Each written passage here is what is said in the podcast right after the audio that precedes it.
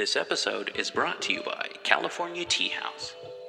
California Tea House is a family owned tea store where you can find some of the world's best loose leaf tea and organic herbal tea blends.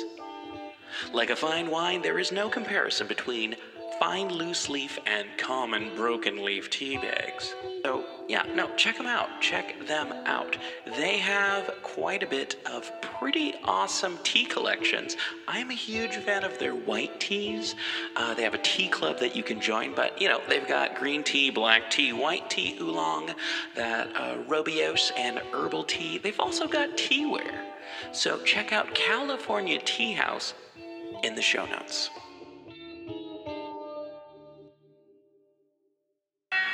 This episode is brought to you by Donner.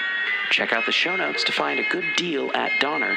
Like the sound of this? This is the Donner Island Delay and the really cool Donner LP that I've shown off on like Instagram. Check it out. They've got some really good summer deals and check out their snap deals as well. Use the link in the show notes to help support the show. Get yourself some cool musical instruments, maybe some patch cords. Cool. You're listening to KZOM, Oleander Public Radio. Greetings, listeners.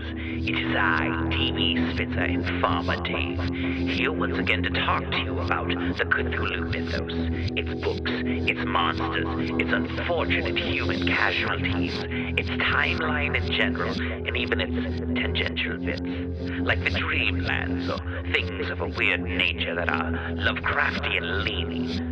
Once more we head into those dark woods, further feeling those malevolent forces upon us. Once again we walk down the lightless stone staircase in the middle of nowhere. You're listening to KZOM. Lynn Thompson. Great Disasters and Horrors in the World's History by Allan H. Godbey. Chapter 20 The Volcano.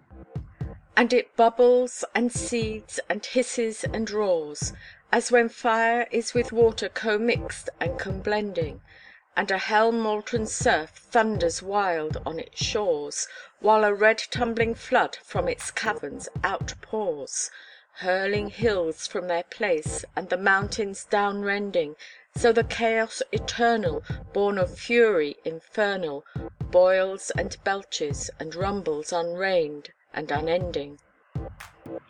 It is an axiom that there are three misstatements in the popular description of a crab: a fish of a red colour that runs backwards. Question. What is a volcano? Answer. A volcano is a burning mountain, from the summit of which issue smoke and flames. Old Geography.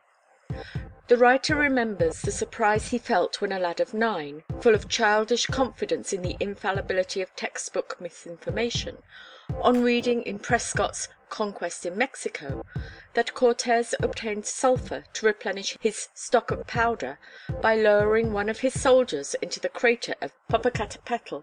He wondered how so reputable a historian as Prescott had been induced to credit such an extravagant yarn on the part of the Spanish chronicler. To his youthful fancy, fired by the teachings of primary geographies, a volcano was a sort of chimney to a titanic iron furnace in full blast. Indeed, he would have supposed it safer to descend into an iron furnace than into a crater. He speculated long on the matter, and wondered if fireproof dresses were known in those days. No small part of the non–travelling public has similar misconceptions of the character of volcanoes and to obtain the truth it is not so necessary to learn as to unlearn. The description quoted from the old text–book is false in every particular. The mountain cannot be said to be burning any more than melted lead. Nor does anything that answers to either smoke or flame issue from it. Be it known to all, that the greatest portion of the surface of an active crater is usually covered with a solid crust, in which there may be a small fiery lake, or inner secondary cone or crater. Into many craters it is possible therefore to descend, and into one volcano of the Mediterranean Sea an enterprising Scotch firm have long had quite remunerative chemical works. The name is taken from one of the Lipari Islands, a small group near Sicily, which is known to the ancients as Volcano. When the Romans imported the Grecian god Hephaistos to be their chief blacksmith, they assigned him Volcano as his forge, and rechristened the lame old fellow with the adjective appellation of Vulcanus. Men much prefer the marvellous or mysterious to the true, and while their reverence is of a merely superstitious sort, the reverence of the ignorant often surpasses that of the learned. The superstitious people readily manufactured a myth to explain the awe inspiring demonstrations of volcanoes, and the myth itself, because of its religious character, would discourage any attempt to closely investigate volcanic phenomena as sacrilege and impiety. There are similar volcano myths in the island and Asiatic world. So firm was the belief of the Sandwich Islanders in the certainty of dire vengeance upon all who trespass on the domain of Pele, the goddess of Kilauea, that when a princess of the blood royal safely defied the goddess, ate her sacred berries, and threw rocks into her boiling lake, the people at once abandoned their whole race of gods. If there was no Pele, they knew of no god. Such reasons prevented the ancients and the barbarian world from obtaining any light on volcanic action. Similar causes operated with equal force to hinder investigation during the Middle and Dark Ages. Christian teachers seized upon them as convenient openings to the abode of eternal torment. The Arian heretic, the Emperor Theodosius, was assigned to Volcano, while poor Anne Boleyn for whose sake the Defender of the Faith defied the Pope, was sent by the latter to Mount Etna, as the shortest route to her destination. Similar ideas are noticed among semi barbarous races. The Aztecs deemed Popocatepetl, the greatest of their volcanoes, to be the place of punishment for wicked rulers. These gentry were supposed to cherish no good will toward their subjects, whose complaints had brought them to that place of torment, and to be always seeking opportunity for vengeance. The people held them in great awe, and were wont to invoke the aid of the gods when it became necessary to travel near the volcanoes. It is related that the high priest Tezozomoc was wont to give aloe leaves inscribed with sacred characters to such persons. These leaves were amulets to preserve the wearer from harm. Southey uses the story in Madoc: "So ye may safely pass between the mountains, Which in endless war hurtle with horrible uproar And frush of rocks, that meet in battle."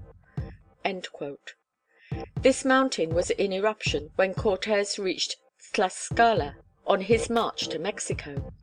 It was believed to bode evil to the people of Anahuac. Learning the native superstition, Diego de Ordaz, captain of artillery, determined to beard the demons in their den, and with some companions ascended the mountain. Their safe return convinced the natives that the Spaniards were in league with the spirits, and did much to dishearten them. In memory of this feat the Ordaz family has a volcano pictured on its coat of arms. The Javanese call their greatest volcano Maha Meru. Meru, in the Sanskrit mythology, was the home of Brahma, and the Malays, having adopted the legend, consider their greatest volcano the fittest symbol of his throne and power. Virgil's Aeneid affords a passage containing the Roman myth concerning Mount Etna, and showing that the people of Virgil's day were acquainted with the phenomena of that mountain. Thus Dryden has translated the flagging wind forsook us with the sun, And wearied on Cyclopean shores we run. The port, capacious and secure from wind, Is to the fort of thundering Etna joined By turns a pitchy cloud she rolls on high, And flakes of mountain flames that arch the sky. Oft from her bowels massy rocks are thrown, And shivered by the force, come piecemeal down. Oft liquid cakes of burning sulphur flow, Fed from the fiery springs that burn below.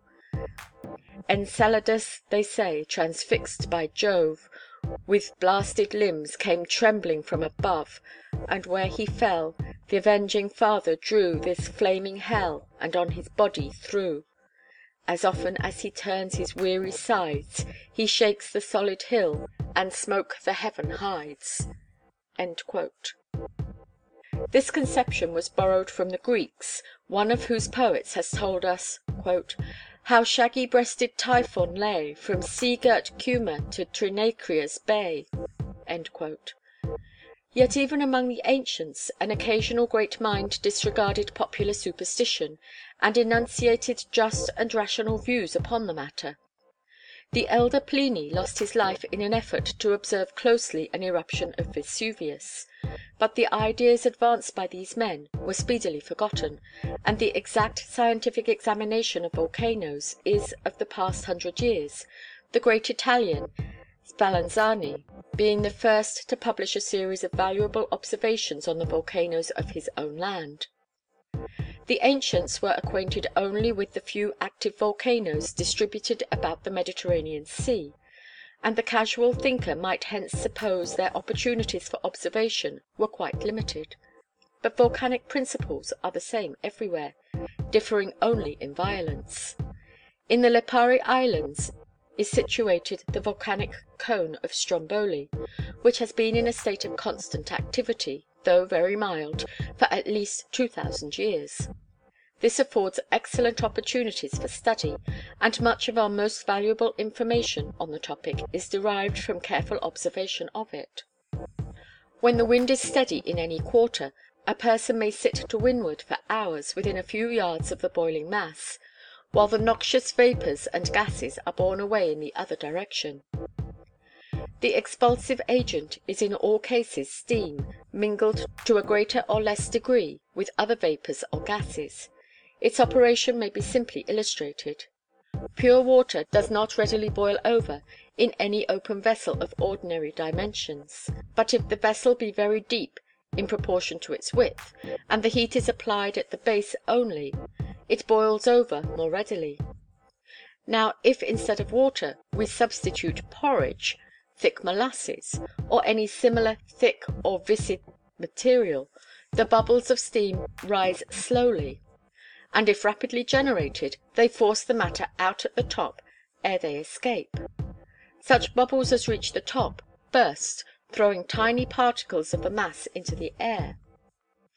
How great a proportion of the material expelled from volcanoes consists of steam and other gases is not easy to determine but that the quantity of vapour is enormous is indisputable. Vesuvius is noted for the pine tree of vapour that overhangs it. The ascending steam and gases, on reaching an upper atmosphere as light as themselves, spread out horizontally in every direction, thus much resembling in outline the stone pines that are a prominent feature in the Neapolitan landscape. Some effort has been made to connect volcanic eruptions with atmospheric pressure, for, say the theorists, a fall of two inches in the barometer removes a pressure of over 2,000,000 tons from each square mile.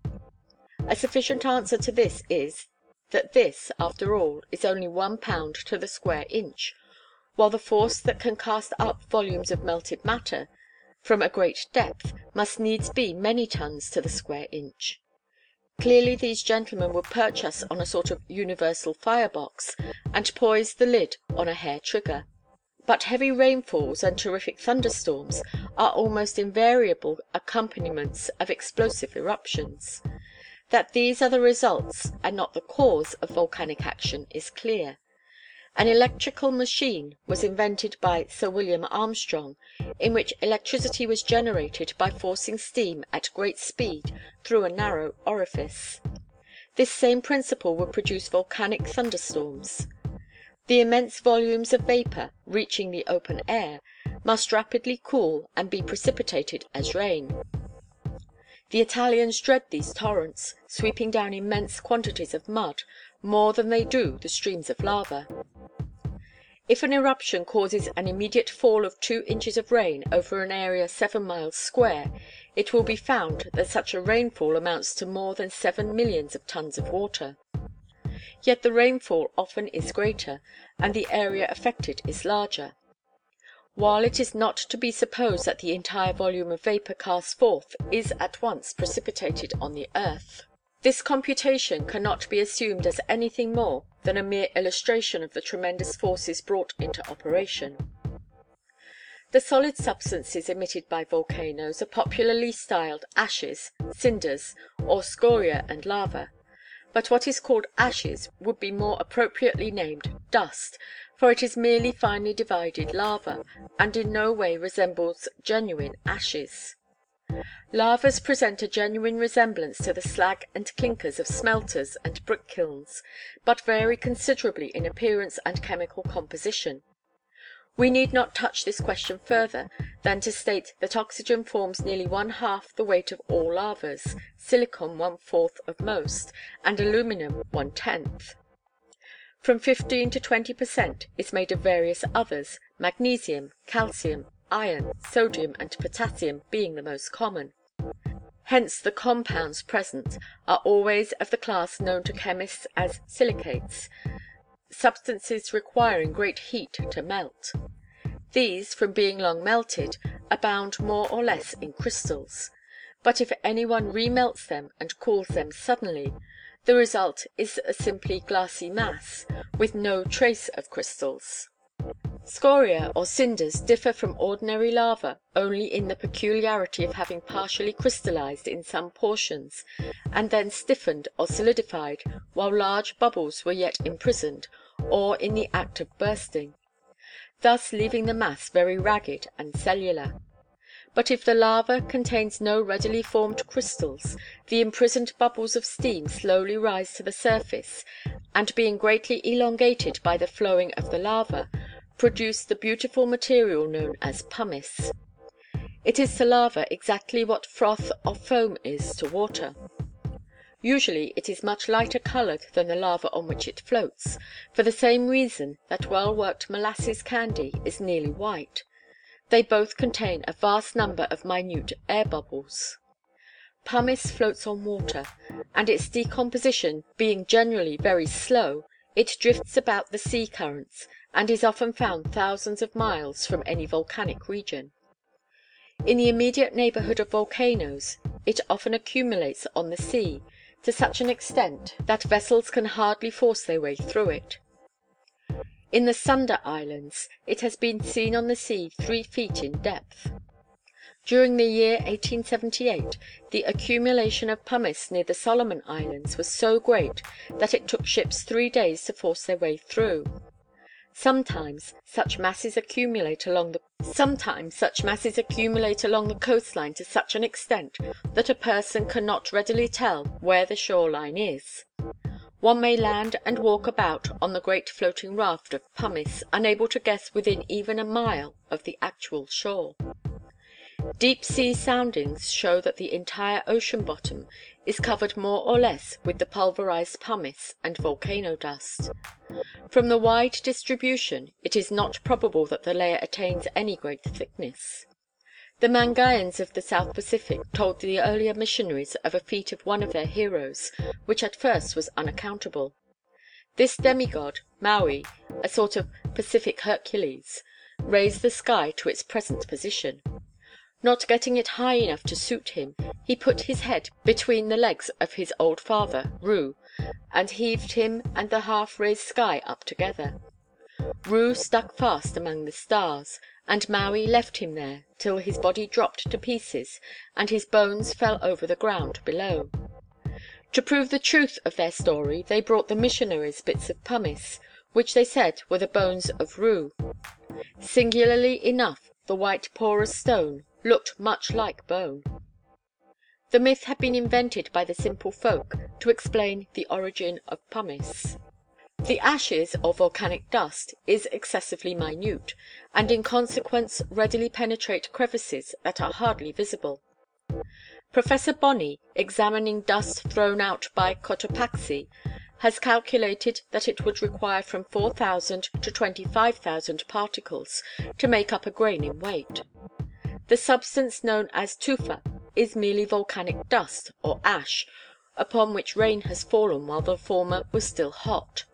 The resultant paste solidifies into a porous and loosely compacted rock.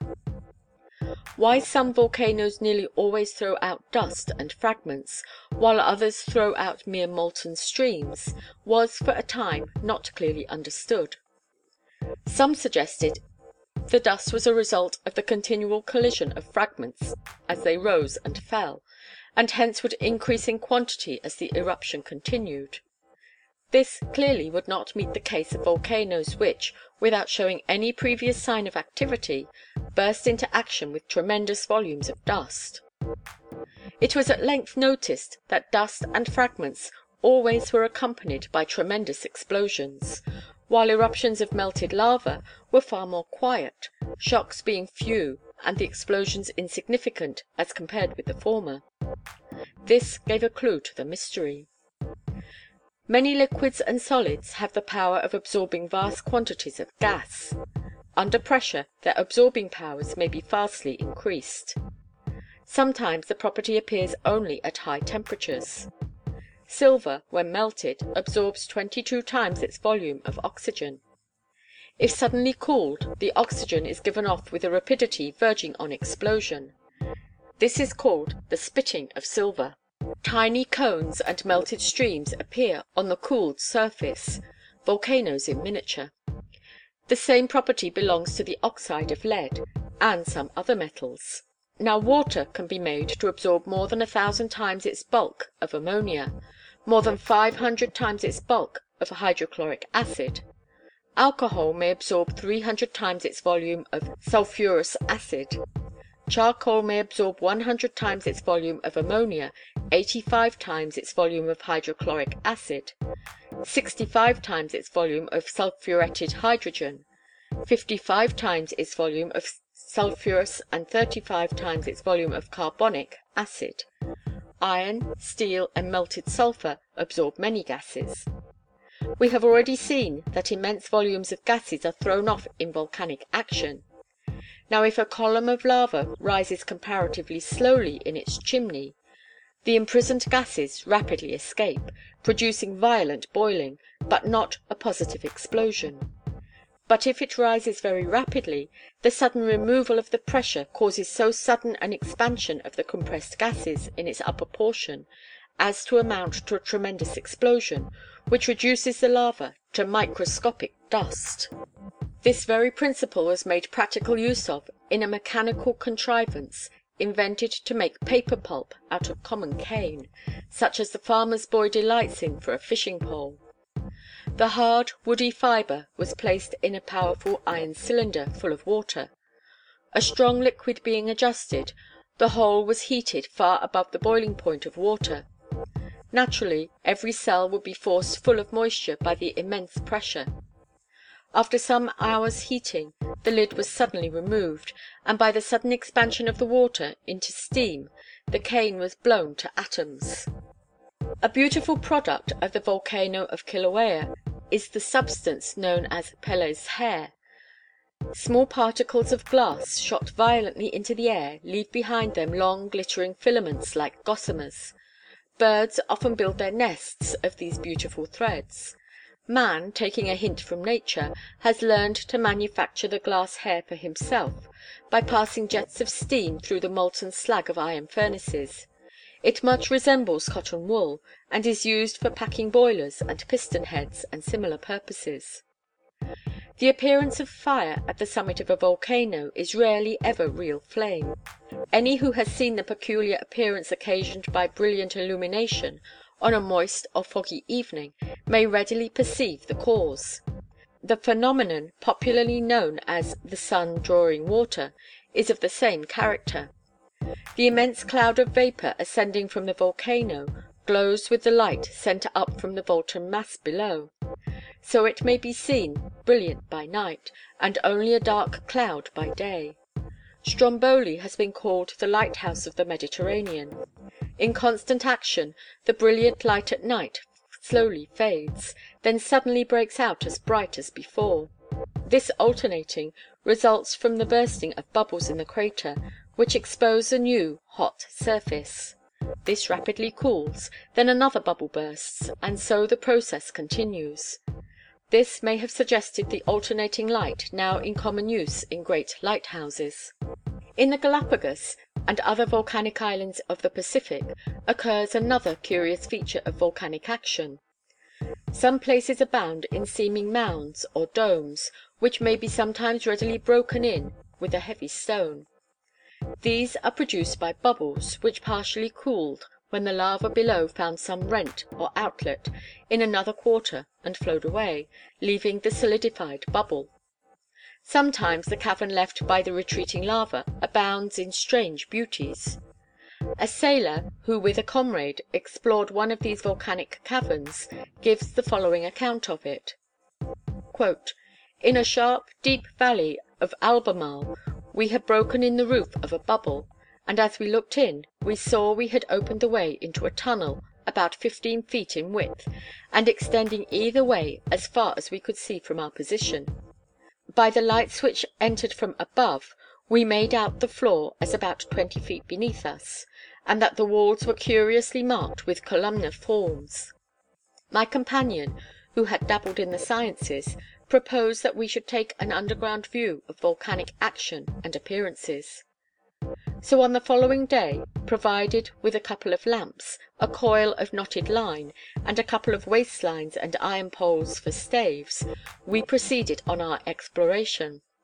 We descended with the knotted rope around our bodies, and stuck our feet into the rough side, lighted in our way by a single lamp. We carefully watched for any side openings which might confuse us or lead us astray in returning, but we saw none, and felt safe. It soon became evident that the tunnel had not been formed by a rent of the mass after cooling, but rather by the molten lavas having drained away after a crust had formed upon it. This may account for the singular and beautiful formations by which we found ourselves surrounded. After proceeding some distance through a passage with a pretty uniform width of fifteen to twenty feet, and of about equal height, we paused to examine the formation of the cavern. The dim light of our lamps illuminated the pilastered walls, and a roof raftered and groined with straight and curved beams of crystalline structure many feet in length. Some of these were of a reddish appearance, and others had a vitreous lustre, resembling immense crystals, in places broken into the semblance of foliage, which reflected an olive green light. The gloomy splendor of this solemn architecture was relieved by the gold or amber reflections of crystals of sulphur, which, like marigold or sunflower, gleamed in the passage.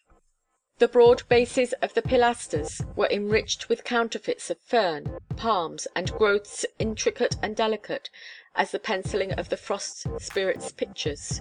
But these metallic pictures, under the limning of the fire fiend, had been inlaid with the brilliant facets of igneous materials, green and brown in tint. Tempted onward by the increasing beauty of the scene, our lamp revealed new objects of interest in the increasing lustre of the arched ceiling and the carved and painted walls. Our lamp was multiplied by the sparkle from the faces of unknown minerals. In places the passage was divided by central columns of basalt crystals, which terminated in curves, and were in form and tracery varied beyond man's power. The rude Goth for his cathedral, the Moslem for his mosque, the Celestial for his pagoda, might have drawn inspiration from this solemn portal to nature's vast workshop. As we advanced further into the recesses of the mountain, the character of the cave changed. The angular crystalline forms which indicated the sudden withdrawal of the molten matter, or the deposit of elements sublimed by intense heat, yielded to smooth and rounded structures like the worn rocks of the river side, giving the impression that the walls had served as a sluice to fiery torrents pouring from the volcano. A few steps farther showed us the singular curtain like foldings of a substance resembling lampblack. Absolutely without lustre, and absorbent of every ray of light, it was present, as it were, only to the touch. With certain misgivings under this curtain of gloom, we entered a cavern the form or extent of which could only be known by touch of hands, for no possible brilliancy of light would command an answering reflection from the absorbent surface. Broken as was the surface to the touch, to the eye it was without form. The floor was invisible, and we were guided in our steps by our staves alone. It was like stepping into primal chaos before light and form had birth. A profound chasm seemed to yawn at our feet, yet the rocky floor rang to the blow of the staff, and with cautious tread we proceeded. The flame of the lamp met no responsive glow, save from the two intruders who stood awe stricken in this strange emptiness. It stood in the still blackness, unflickering, like a solid. Feeling the broken walls, the hand was met by an oily softness. The eye was useless, and even the touch now failed to guide us. Solid walls were not to the eye. Rocky barriers seemed simply impenetrable darkness to the hand. From repeated contact with sooty walls we also became covered with this strange, light absorbing powder,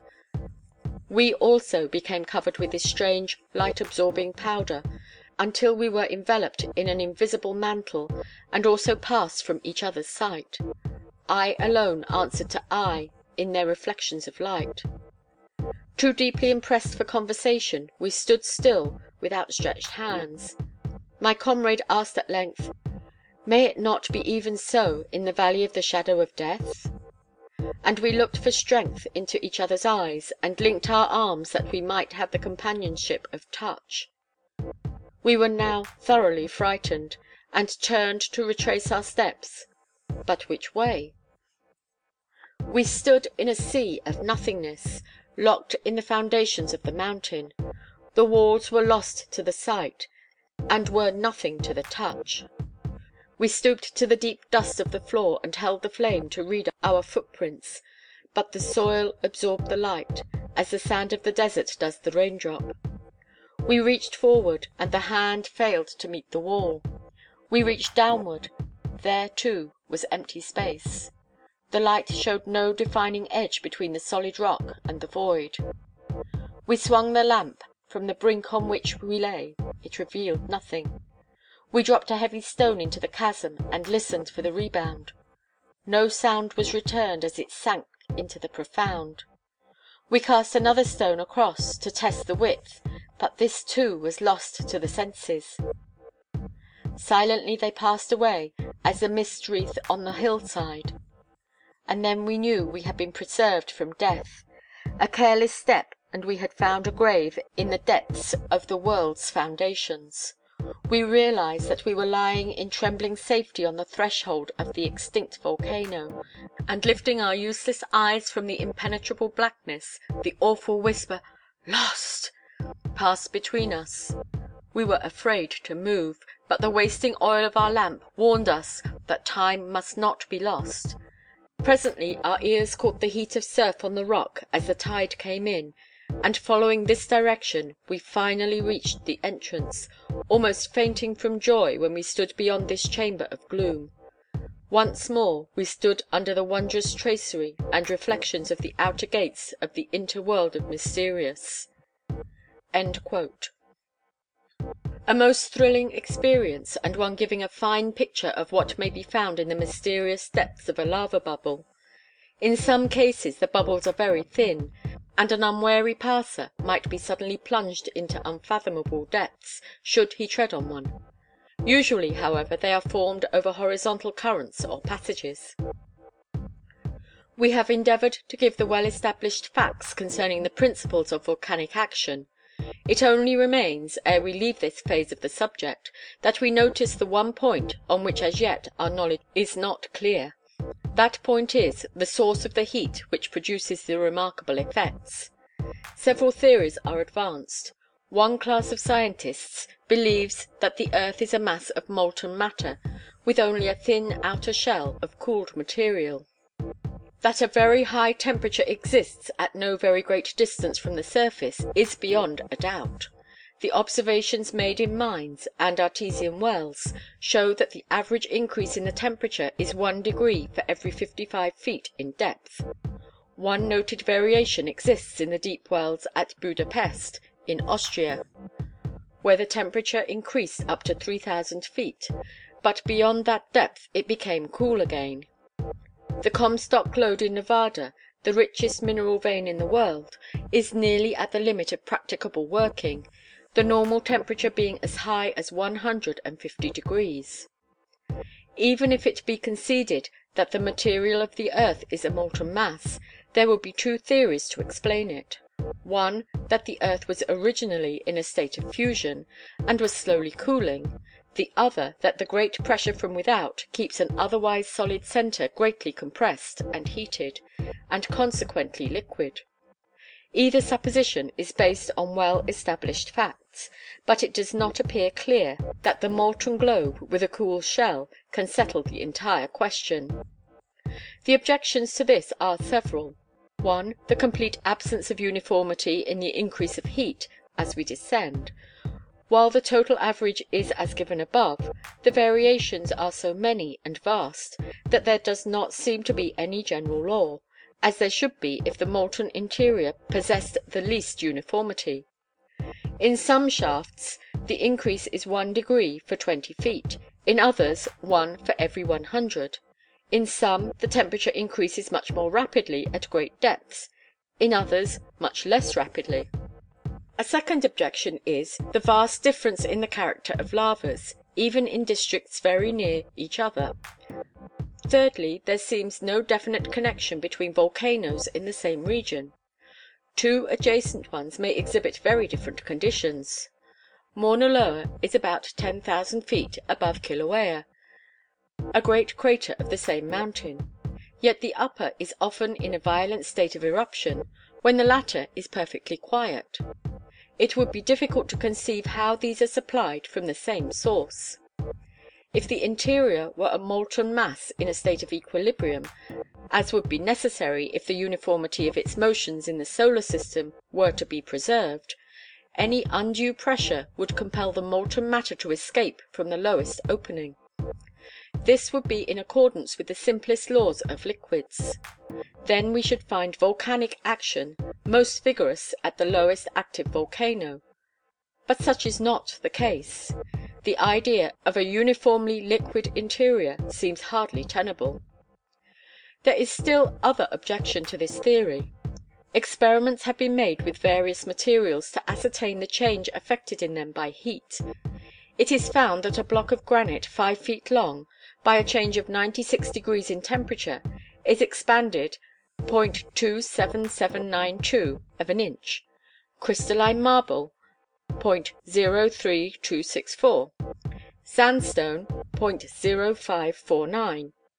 If, then, a portion of the earth's crust ten miles in thickness be heated 600 degrees, its crust will be raised 200 feet, or a change of one degree, the rate of expansion being fairly uniform to 500 or 600 degrees, would raise the surface four inches. How important this matter is may be better understood when we consider that if the interior of the earth be uniformly molten mass, with a crust ten miles thick, a contraction of one twelve thousandth of an inch should force out of the crust a cubic mile of lava. We should find then a change in temperature one forty eight thousandth of a degree should effect this, if the crust were ten miles thick. We are then forced to conclude that the earth is not cooling to any appreciable extent, or that the liquid interior is still capable of indefinite compression, without necessarily being forced out through orifices in the crust, or that the interior is not a uniformly molten mass. Such are the arguments against a melted interior. The reader should avoid the assumption of a uniform rate of contraction or expansion of heat.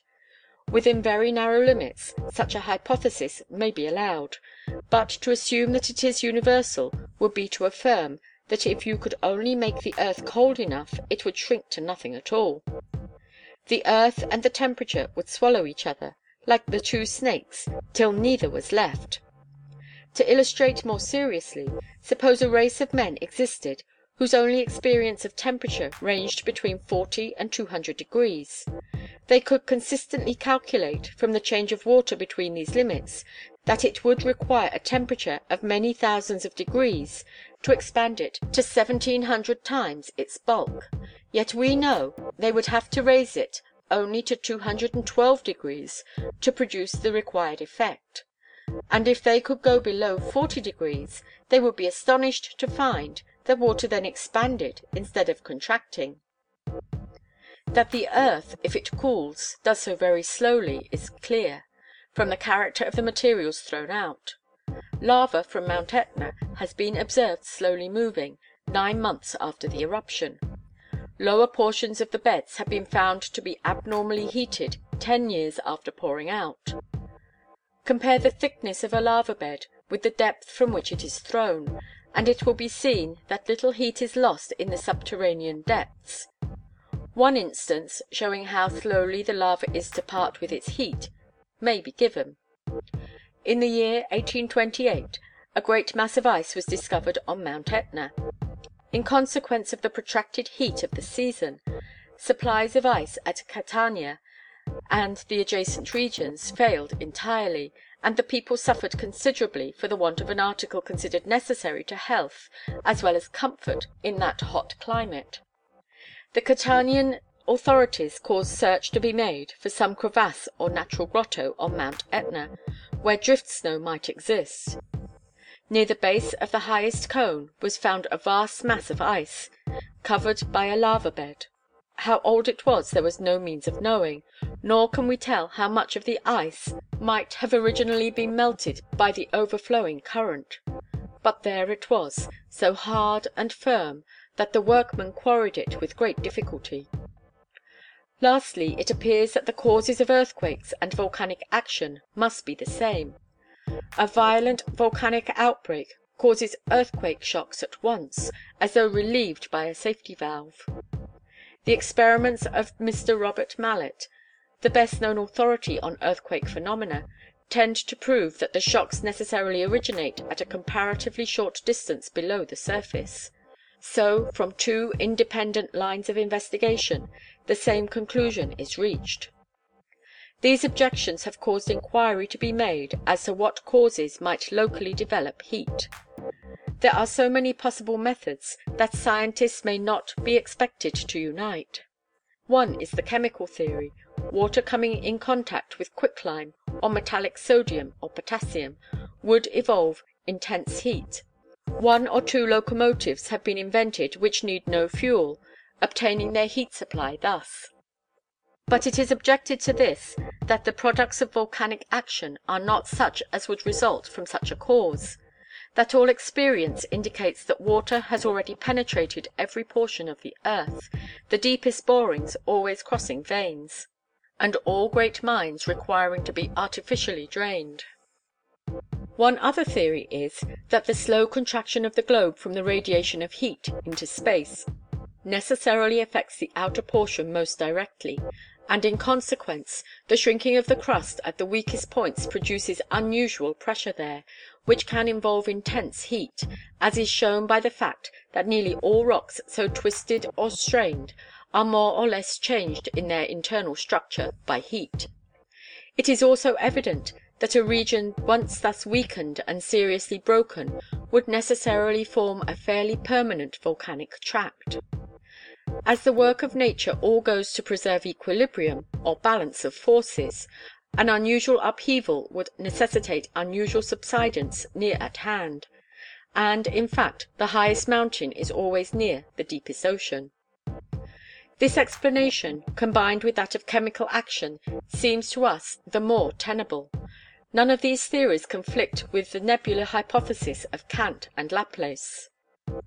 In looking over the areas of volcanic action, we will find they have changed considerably from the areas of the past.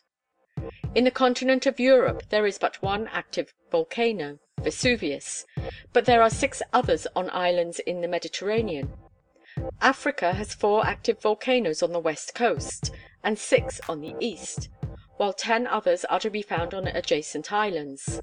Austria has no volcanoes, so far as is known. In Asia are twenty four active volcanoes, but twelve of these are on the peninsula of Kamschatka. On the American continent we find a larger proportion.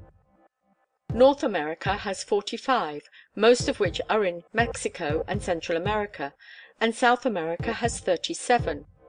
Of these continental volcanoes, all are near the sea, except four which are reported to lie in the great unexplored tableland between Siberia and Tibet. and some are said to exist in the Chinese province of Manchuria.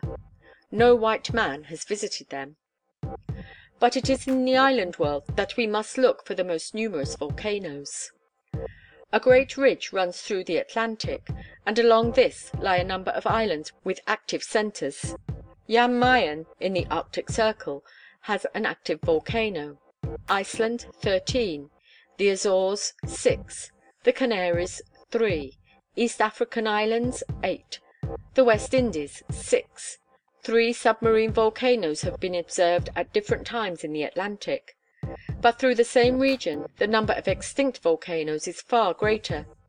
Of those which exist several seem approaching extinction. But in the isles of the Pacific and between the Pacific and Indian Oceans we have a vast series of volcanic vents of wonderful activity. In the Aleutian Islands are thirty one; in the Kurile Islands ten or more. Japan and the adjacent groups have twenty five. Southeast of the Asiatic continent is the most active region on the globe; fifty volcanoes are here known. Farther south are four in New Guinea, one or two submarine vents, a number in New Britain, the Solomon group, the New Hebrides, three in New Zealand, and Erebus and Terror in the Antarctic Circle. Add to these the islands of the Central Pacific, and we have more than one half the volcanoes of the globe.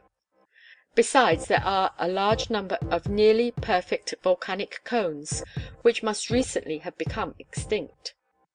In conclusion we find all the oceanic islands are either of volcanic or coral formation, and as we find that the coral polyp cannot live at a greater depth than one hundred and twenty feet, as we know the ocean in the immediate neighborhood of these islands to be many thousands of feet in depth, as we know coral islands to be circular, often enclosing a lagoon of water, it is fair to suppose that the polyps have not built through long ages of subsidence, as is usually supposed, but that they have built upon the rims of extinct craters lying near the surface. The fact that these circular reefs always have one or more breaks in their circuit is additional reason for the belief. The fact of a coral island lying within a barrier reef then resolves itself into a volcanic crater with an inner cone, as every active volcano has. It is rather ludicrous to suppose that polyps, among the lowest of creative beings, leading an ephemeral existence, should yet have such unanimity of purpose, such perfect mutual understanding, as to undertake to build their reefs in a more or less circular form. It is preposterous to suppose the unvarying form of the structure is the result of mere chance. Clearly we must find some other influences, and the most reasonable is to suppose the foundations of these islands were laid by the same agency that raised all other oceanic islands from the bed of the sea. The volcano thus plays an important part in the earth's economy. Not only does it add to land areas by upheaval from the deep. The amount of material thrown out by the Javanese volcanoes alone, during the past hundred years, is greater far than all the silt borne to the sea by American rivers during the same period. Krakatoa, in its recent eruption, threw out more than the Mississippi bears to the sea in sixty years. There is some doubt as to how much volcanoes effect by direct upheaval. The formation of many observed cones shows that the majority are mainly built up by the materials thrown out, and not by any great elevation of the adjacent surface. In the case of a volcano already existing, it is of course not easy to know what proportion of its mass is merely accumulation of lava, cinders, or tufa. As to the form of volcanic cones, those of ashes, cinders, and scoria are of course steepest; those of lava thrown out when liquid having a very gradual slope. The difference may be readily illustrated by comparing a heap of sand and pebbles with a heap of stiffening molasses candy. One is steeply conical, the other rounded or dome like. But either form of volcano may abound in crevices and apertures from which issue sulphurous vapors and gases. These fumaroles, as they are called, are usually surrounded with mineral deposits, often resembling the most delicate filigree work. Having considered the general phases and principles of volcanic action, We may now notice some of the more famous eruptions of the past. Chapter 20.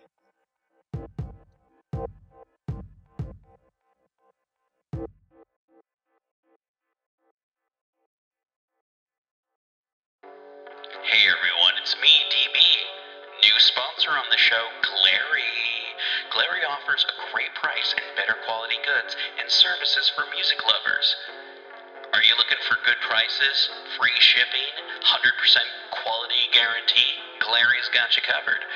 Guitars, bass guitars, mandolins, They've got saxophones, trumpets, drums. They've got guitar cases, amplifiers, all the stuff that you need without having to break the bank. Inexpensive doesn't have to mean cheap. Check out the show notes to find more about Glarry. 20 watt amplifiers for under $50. Hard cases for your electric guitar for under 80 Guitars themselves for under $90. Come on, folks, check out the show notes. Get a Glarry. Thank you once again for listening to People's Guide to the Cthulhu Mythos. You can help show your support by going to the show notes and following any of the links that'll tell you how to support the show and how to support our guests. And thank you to all of our guests who you can find in the show notes. Rate, review, subscribe, and remember, patrons get priority access to asking us questions, suggesting topics, even, I don't know, uh, submitting stuff. Actually, you don't have to be a patron to submit anything. That's how Dave got on the show, and that's how you can get on the show too. It's the People's Guide to the Cthulhu Mythos. Rate, review, subscribe, tell your friends. Tell your ma, tell your pa. I'll ship you down to South Agua. You can buy that shirt now. It's in the shop. Uh, link in the show notes.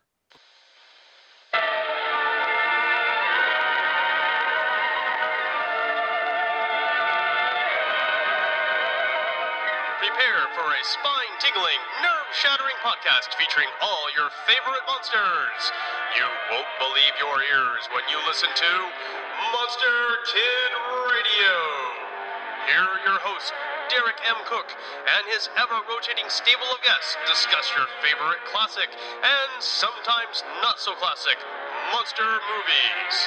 Subscribe to Monster Kid Radio through iTunes or Stitcher or visit monsterkidradio.net before the next weekly episode of Monster Kid Radio.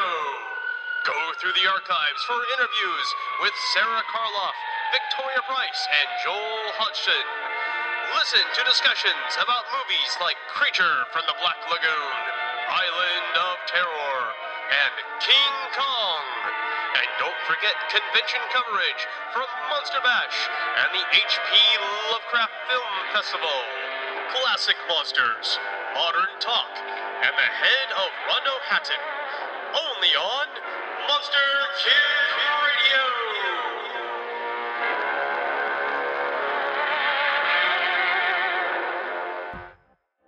Recording by Pamela Nagami. Great Disasters and Horrors in the World's History by Allan H. Godbey. Chapter 21 Great Eruptions of Vesuvius. E'en while they cheered, the gladiators thrust and shouted as the lion crunched his bones, up sprang the Fire King from his age's sleep, shook wide his robe of ever deepening night, and flung his fiery banner on the wind. The groaning earth then trembled at his tread, and thousand thunders rent the raging mount. While prince and pauper, mid the scorching gloom, groped through the gaping streets, the ocean hissed, and palaces and marble temples reeled, and crushed or prisoned still the ashes fell, till mansions, statues, homes and colonnades, and strength and beauty, love and life and death lay heaps on heaps in one black ruin blent. For nearly seventeen hundred years there lay beneath a sea of ashes near the Naples Bay a city whose destruction had not been described by the younger Pliny, and in the lapse of years its site had been forgotten. During the construction of an aqueduct in 1592, workmen frequently came upon foundations of buildings. No curiosity seems to have been aroused. Nearly a hundred years later other buildings were discovered with the inscription Pompeii. Still there was no practical interest. Then the attention of the learned was drawn to the discoveries at Herculaneum and Alcubierre. A Spanish colonel of engineers, in examining the subterranean canal, was led by the discovery of a house and statues to conjecture that some great treasures might lie buried there. Obtaining permission of the King of Naples, he began excavations in the year 1748.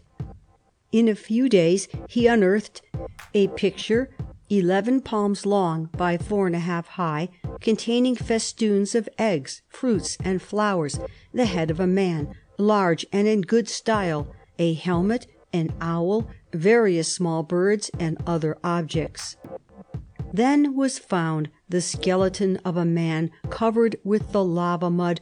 By his side were eighteen brass coins and one of silver. Then was found an amphitheatre with a seating capacity of ten thousand. But the work was poorly conducted. Valuable pictures were detached from the walls, and the buildings again covered with rubbish. No strangers were allowed to copy anything. When the French occupied Naples, the work was for a time better conducted. Then it again declined. When Victor Emmanuel became king of Italy, a distinguished antiquarian scholar, Giuseppe Fiorelli, was appointed director general of the works. Since then the work has been well done.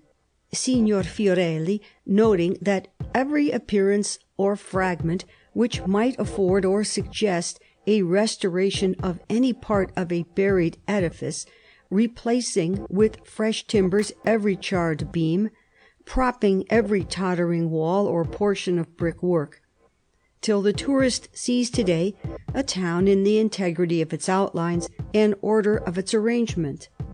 Temples, baths, markets, tombs stand out just as they stood eighteen hundred years ago.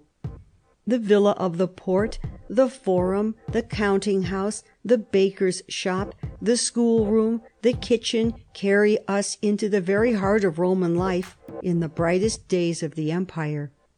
The jewelry of beauty, the spade of the labourer, the fetter of the prisoner, and the weapon of the soldier are all there, reproducing and realising the past with a vividness which can scarcely be conceived.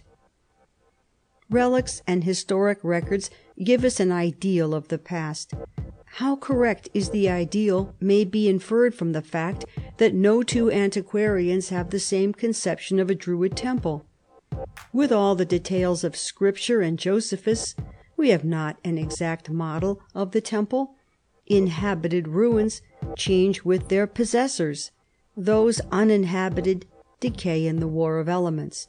But Pompeii was, so to speak, hermetically sealed in the height of its prosperity, preserved from Goths and Vandals, and is laid before us to day as it stood over eighteen centuries ago, allowing us to see how sudden was the storm that burst upon it long years ago.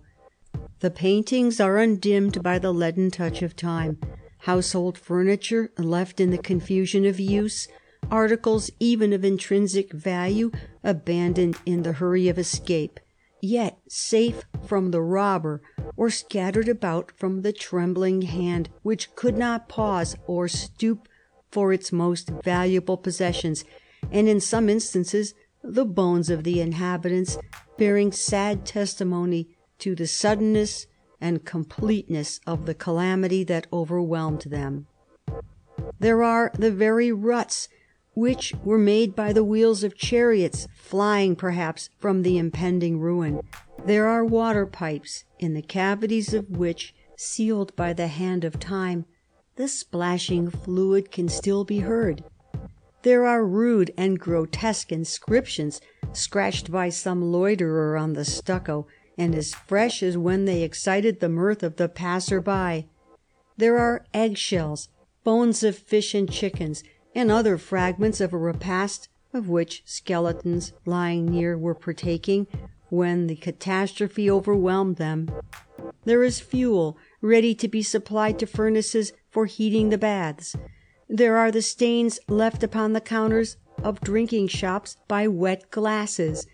There are the vials of the apothecary, still containing the fluids he was wont to dispense. There are ovens in which loaves of bread, carbonized but otherwise perfect, may yet be seen. There are vases with olives still swimming in oil, the fruit retaining its flavour, and the oil burning readily when submitted to the flame. There are shelves on which are piled stores of raisins, figs, and chestnuts. There are amphorae containing the rare wine for which Campania was so famous. Here you saw a new altar of white marble, wondrously beautiful, just from the hands of the sculptor. An enclosure was building all round. The mortar just dashed against the side of the wall was but half spread out. You saw the long sliding stroke of the trowel about to return and obliterate its own track. But it never returned. The hand of the workman was suddenly arrested, and the whole looked so fresh and new that you would almost swear that the mason had only gone to his dinner and about to come back immediately to smooth the roughness. The younger Pliny tells us of his uncle's death and of the suddenness of the calamity. The people were in the amphitheatre when the volcano burst forth. The elder Pliny, in command of the fleet at Misenum, was called by his sister to notice a strange cloud that had just appeared. He had just returned from a walk, bathed, and gone to his study. This was August 24, A.D. 79, about 1 p.m. The dense cloud occasionally glowed with light. Again it was of inky blackness. It was the pine tree banner, since become so familiar to the Neapolitans. Pliny at once started for his galleys, determined to have a closer view of the strange scene. As he went to the shore he received a note from a lady who lived at the base of the mountain, urging him to come to her assistance. He set out at once to render what aid he could, for the villas stood extremely thick upon that lovely coast. They neared the mountain. Cinders, pumice, ashes, and glowing stones fell on and among the vessels. Sternly ordering the frightened crew to press on, Pliny stood in the bow of his vessel, calmly dictating notes and observations on the awful scene. Reaching Stabiae, he found a friend in great fear, preparing for flight, and waiting for a change of wind. Pliny ordered baths and sat calmly down to supper, assuring his friend that the lurid flames on the mountain side were but villages fired by the heated stones. Retiring to rest, his anxious friends heard him snoring. Finding they were about to be entombed in the falling cinders, they roused him, and all, tying pillows on their heads as protection from the showers of stones, sought the seashore. But the waves ran too high for them to embark. It was still dark as Erebus in the limit of the cloud, though already broad day. Drinking some water, Pliny stretched himself on a mat, but an unusual rush of sulphurous vapour compelled the company to disperse, and two servants assisted him to rise, but he at once fell back dead. Perhaps the noxious vapours were in greater quantity near the ground. His nephew tells us he always had weak lungs. The company fled. Three days later Pliny's body was found, looking more like a man asleep than dead. At Misenum, fourteen miles away, the earth was constantly and violently shaken. Houses were toppled down, chariots could not be steadied even by supporting them with large stones. The sea rushed back, leaving many marine animals stranded high and dry. The dark cloud on Vesuvius flamed and roared. The cloud enveloped Misenum and spread to Capreae. Nothing was to be heard but the shrieks of women and children and the cries of men. Some were calling for their children, others for their parents, others for their husbands, and only distinguishing each other by their voices. One was lamenting his own fate, another that of his family. Some wished to die that they might escape the dreadful fear of death, but the greater part imagined that the last and eternal night was come, which was to destroy the gods and the world together. Then came the flash of flames, then darkness and ashes, blinding, crushing, burying.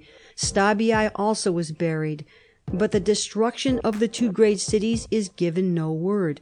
It was sudden and complete. The ruins show they were shattered by an earthquake. Then showers of broken lava rushed upon Herculaneum, while Pompeii, further away, was reached only by the cinder showers. Dion Cassius tells us the people were seated in the theatres when the shock came. In their terror every object was distorted and magnified. A multitude of men of superhuman stature resembling giants appeared, sometimes on the mountains, sometimes in the environs.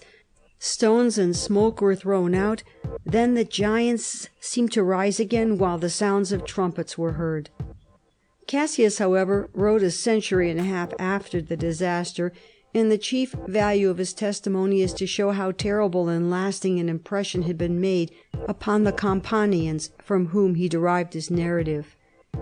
After the desolation, the site of Pompeii was searched for such relics as might be of practical use elsewhere.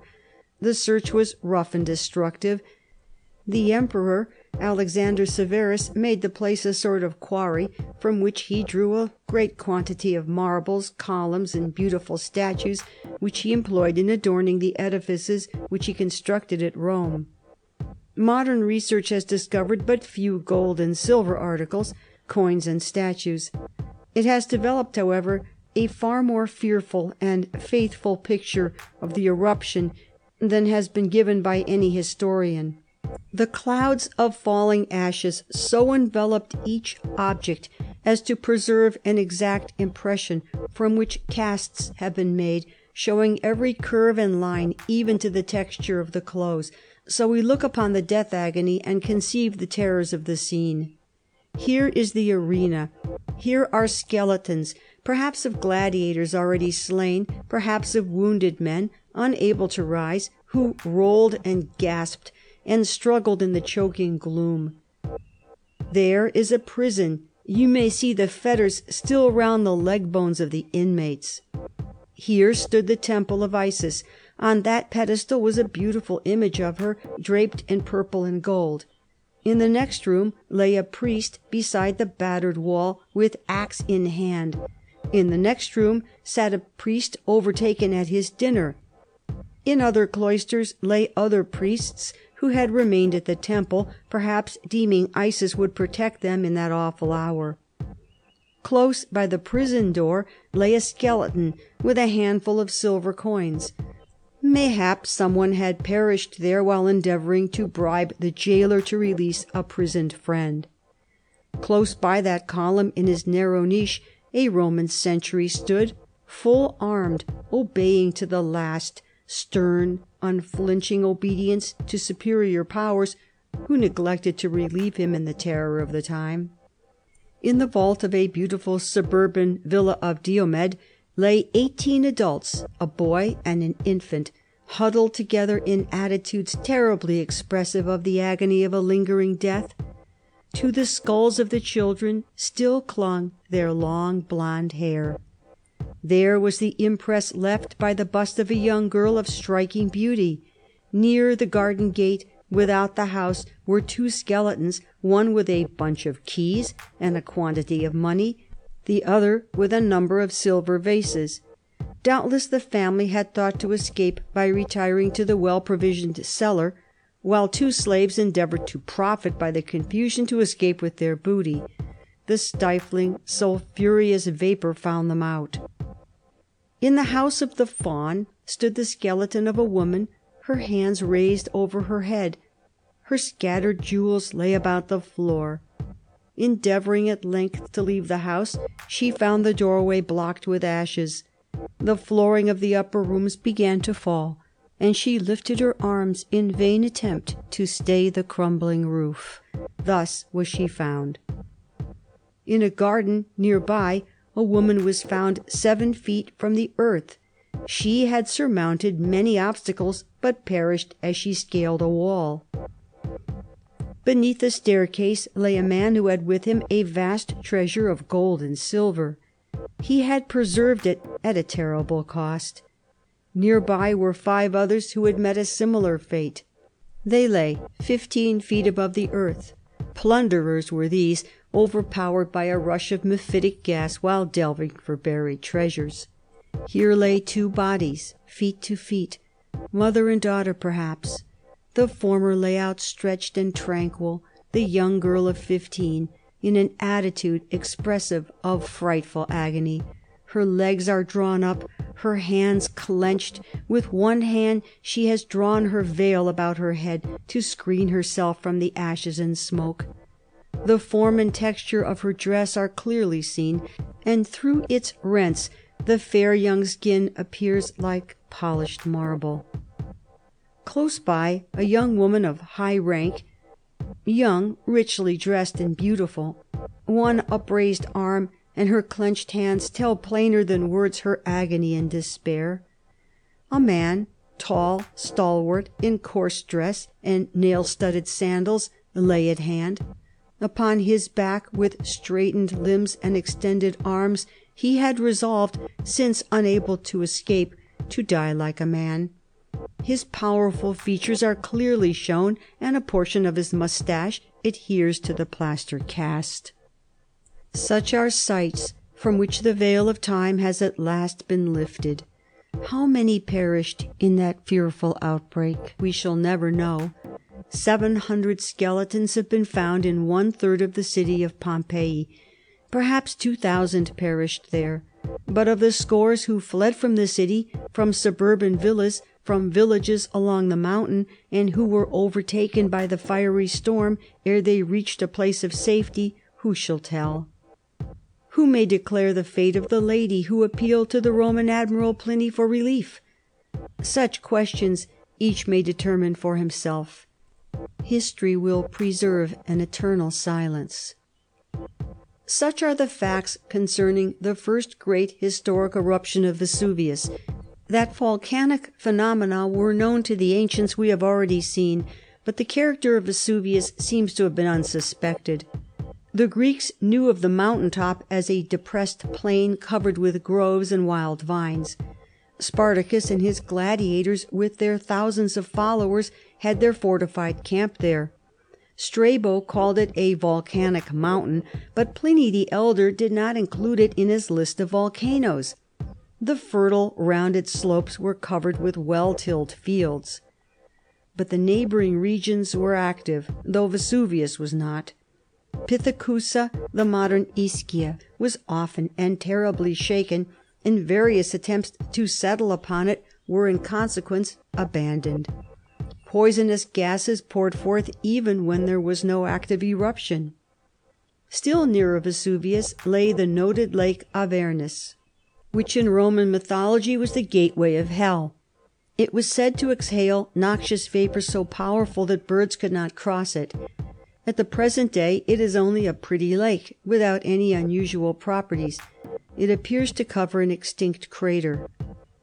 In the year 63 a great earthquake was felt in the Vesuvian region. Hundreds of lives were lost, and great damage was done in many cities, and numerous lighter shocks occurred during the next sixteen years. No one seems to have apprehended any danger from the mountain. How long it had remained dormant is unknown, but Pompeii and Herculaneum were both built upon lava beds. That Pompeii itself was a very old city is clearly established. In general outline it is elliptical, nearly two miles in circuit, the entire area being one hundred and sixty acres. Characters upon many of the foundation stones would seem to indicate a period earlier than the Etruscan occupation while other portions, especially the towers, are certainly of later date. It is quite fair to suppose that Vesuvius, from these facts, had lain quiet for a thousand years or more. One effect of this first eruption of Vesuvius was to break down the western wall of the crater and destroy the entire side of the mountain next the sea, leaving as the only remains of the ancient crater a little ridge on the south flank and that portion which under the name of Somma still encircles the present cone.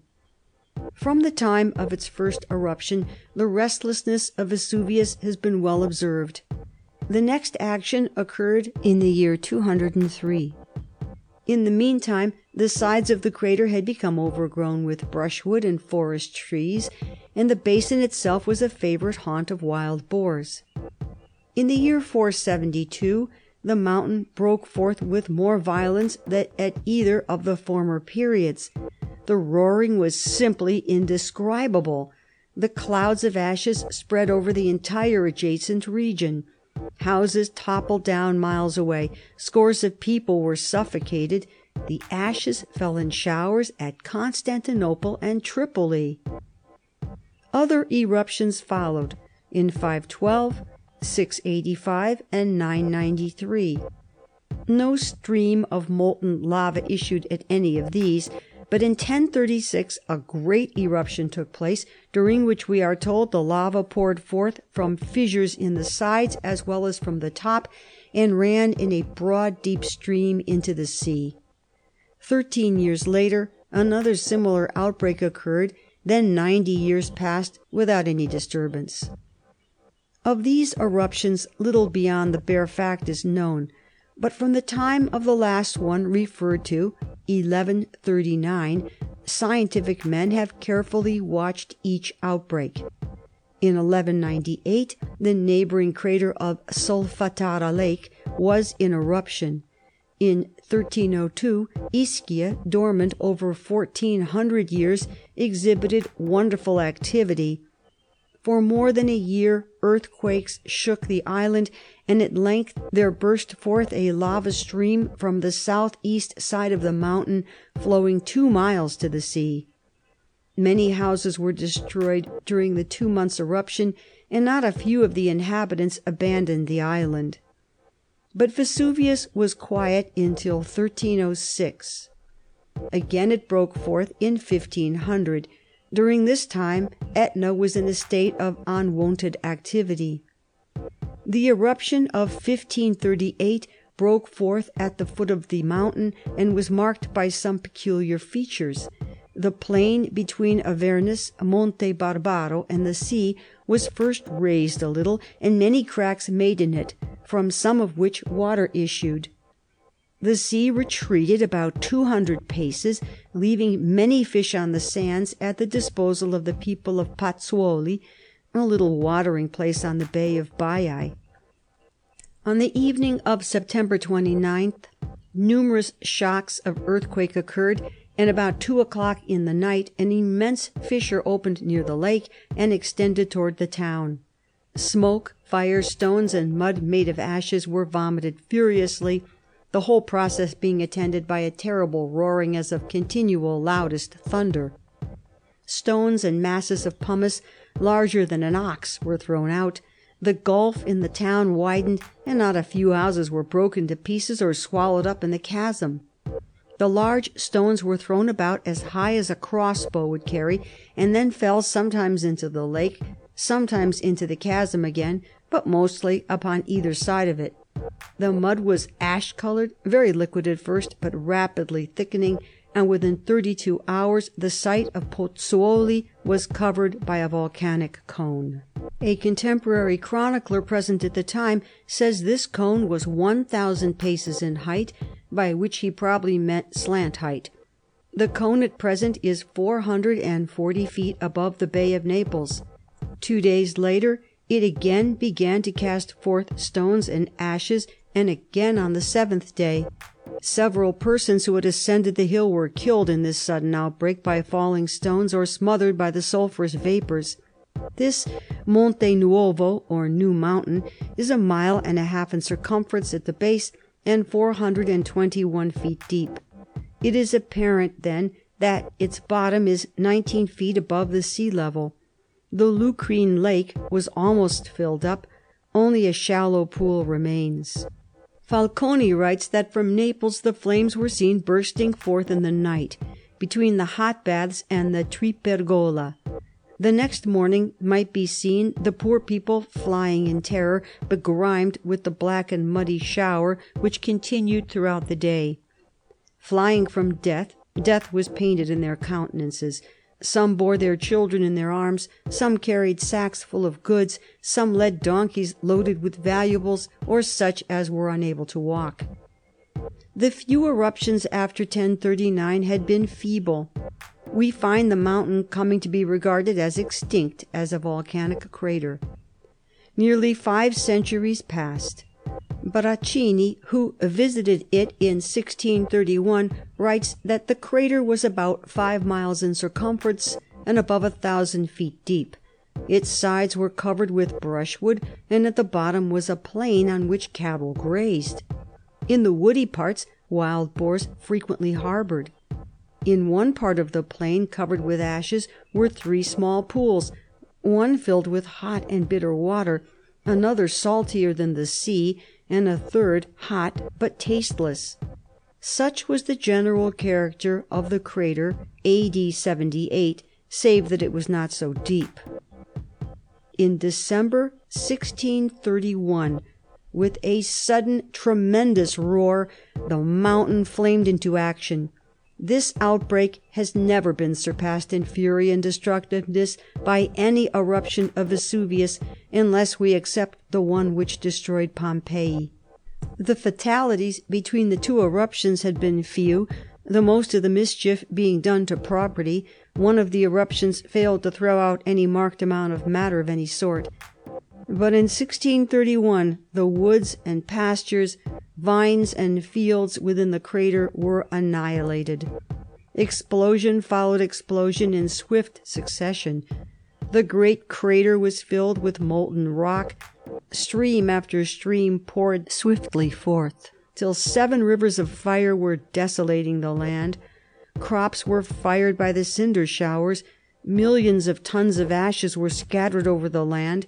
The mountain slopes were dotted with ruined villages. Resina, a populous little town on the site of Herculaneum, was completely destroyed.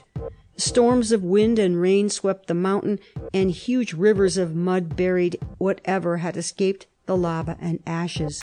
The crater itself was shattered and nearly destroyed. Hundreds of cattle were destroyed by the fiery storm. Not less than eighteen hundred people perished in this great convulsion. Thirty five years later another outbreak occurred, and since then the mountain has been in constant activity. The next unusual activity of especial note occurred in 1737. Breislak has estimated the outflow of lava at 10,237,096 cubic meters, enough to cover a square mile twelve and a half feet in depth. Immense quantities of white ashes were thrown out, and the entire mountain was filled with rents and fissures from which poured volumes of noxious vapours that suffocated man and beast. The quantity of ashes thrown out doubtless exceeded the volume of lava. In 1766 occurred another unusual convulsion. The mountain continued vigorously active from March till December vomiting lava streams and huge volcanic bombs. These last are masses of lava enclosing a bubble of gas, which is set free by the breaking of the bomb as it falls. In 1779 the lava streams for a time threatened Naples itself. Sir William Hamilton, long-time English ambassador in Italy, has left a careful record of the eruption of 1793 1794. Passing by such features as common to all its eruptions we have noted elsewhere, we may note the more striking particulars. Millions of heated stones were thrown high in the air and fell in beautiful curves about the cone. It might be likened to the bursting stars of our pyrotechnic displays. Nearly half Vesuvius was covered with flame. Huge masses of white smoke were vomited forth by the disturbed mountain, and formed themselves at a height of many thousands of feet above the crater into a huge ever moving canopy, through which from time to time were hurled pitch black jets of volcanic dust and dense vapors mixed with cascades of red hot rocks and scoriae. The rain from the cloud canopy was scalding hot. As the lava rushed forth from its imprisonment it streamed, a liquid, white, and brilliantly pure river, which burned for itself a smooth channel through a great arched chasm in the side of the mountain. It flowed with the clearness of honey in regular channels, cut finer than art can imitate, and glowing with all the splendour of the sun. Various were the effects of stones thrown in. Light bodies of five, ten, or fifteen pounds weight made no impression, but bodies of sixty, seventy, or eighty pounds were seen to form a kind of bed on the surface of the lava and float away with it. A stone of three hundred weight that had been thrown out by the crater lay near the source of the current of lava. I raised it up on one end and let it fall in upon the liquid lava, when it gradually sank beneath the surface and disappeared. If I wished to describe the manner in which it acted upon the lava, I should say that it was like a loaf of bread thrown into a bowl of very thick honey, which gradually involves itself in the heavy liquid and then slowly sinks to the bottom. As it flowed down the mountain the brilliant whiteness disappeared. Then it began to wrinkle, where flowing slowly like the cream on a pan of milk when poured off. Crusts formed, which were speedily cracked to pieces as the current underneath them pressed on. On such crusts a person may cross the stream, if not particular as to singeing his boots. Being cooled when near the bottom, yet forced on by the pressure behind, the whole mass resembled nothing so much as a heap of unconnected cinders from an iron foundry, rolling slowly along and falling with a rattling noise over one another. This eruption continued from February 1793 to July 1794. Rocks were hurled two thousand feet into the air. The lava flowed from fifteen different sources, and pouring on one stream from twelve to forty feet thick, flowed three hundred and eighty feet into the sea, requiring but six hours from the time of the outbreak to reach the shore. The sea boiled for one hundred yards around. The town of Torre del Greco was destroyed, and a number of persons were killed. The natives insisted, when the paroxysm was over, on rebuilding on the old site. The Neapolitans have a jest concerning their own exemption from the calamities which Torre has endured. Naples sins and Torre is punished. The lava of this discharge is estimated at about 21,000,000 cubic meters. Several eruptions of Vesuvius have occurred during the present century. Of these the most notable are those of 1822 and 1872.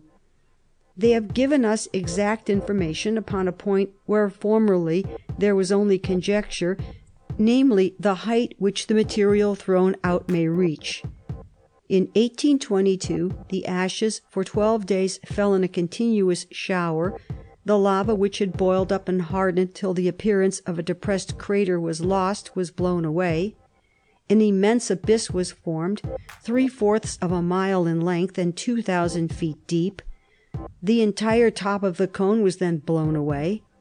Masses of lava weighing many tons were hurled two or three miles.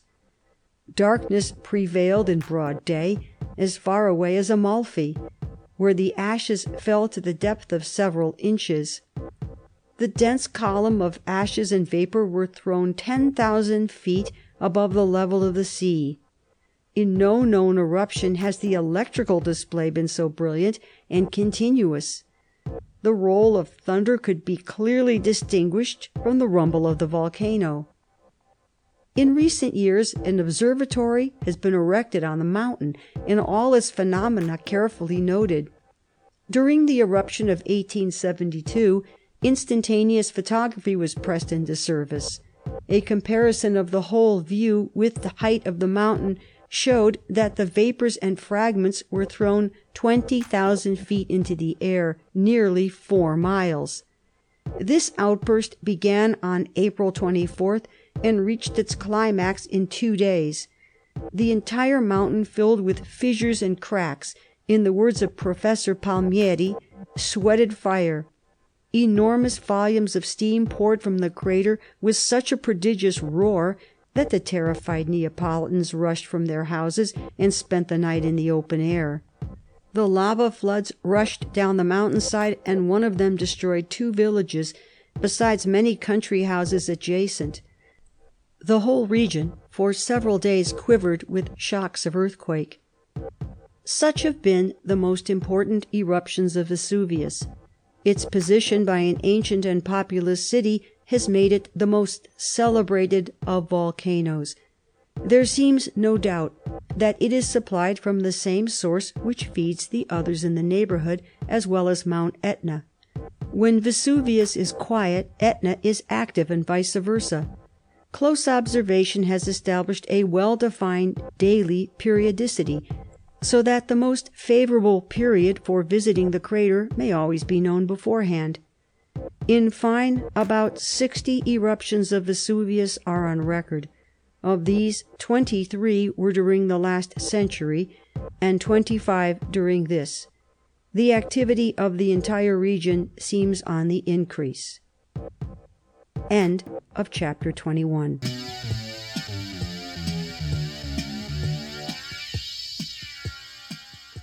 Do you like the TV series Tales from the Crypt? Are you interested in full episode and movie reviews from Tales from the Crypt? This podcast is for you. The Good Evening Kitties podcast, where I, Melissa, your ghostess with the mostess, recap every episode with special guests and bonus horror movie reviews. The Good Evening Kitties podcast can be found on most podcast platforms. Check it out today.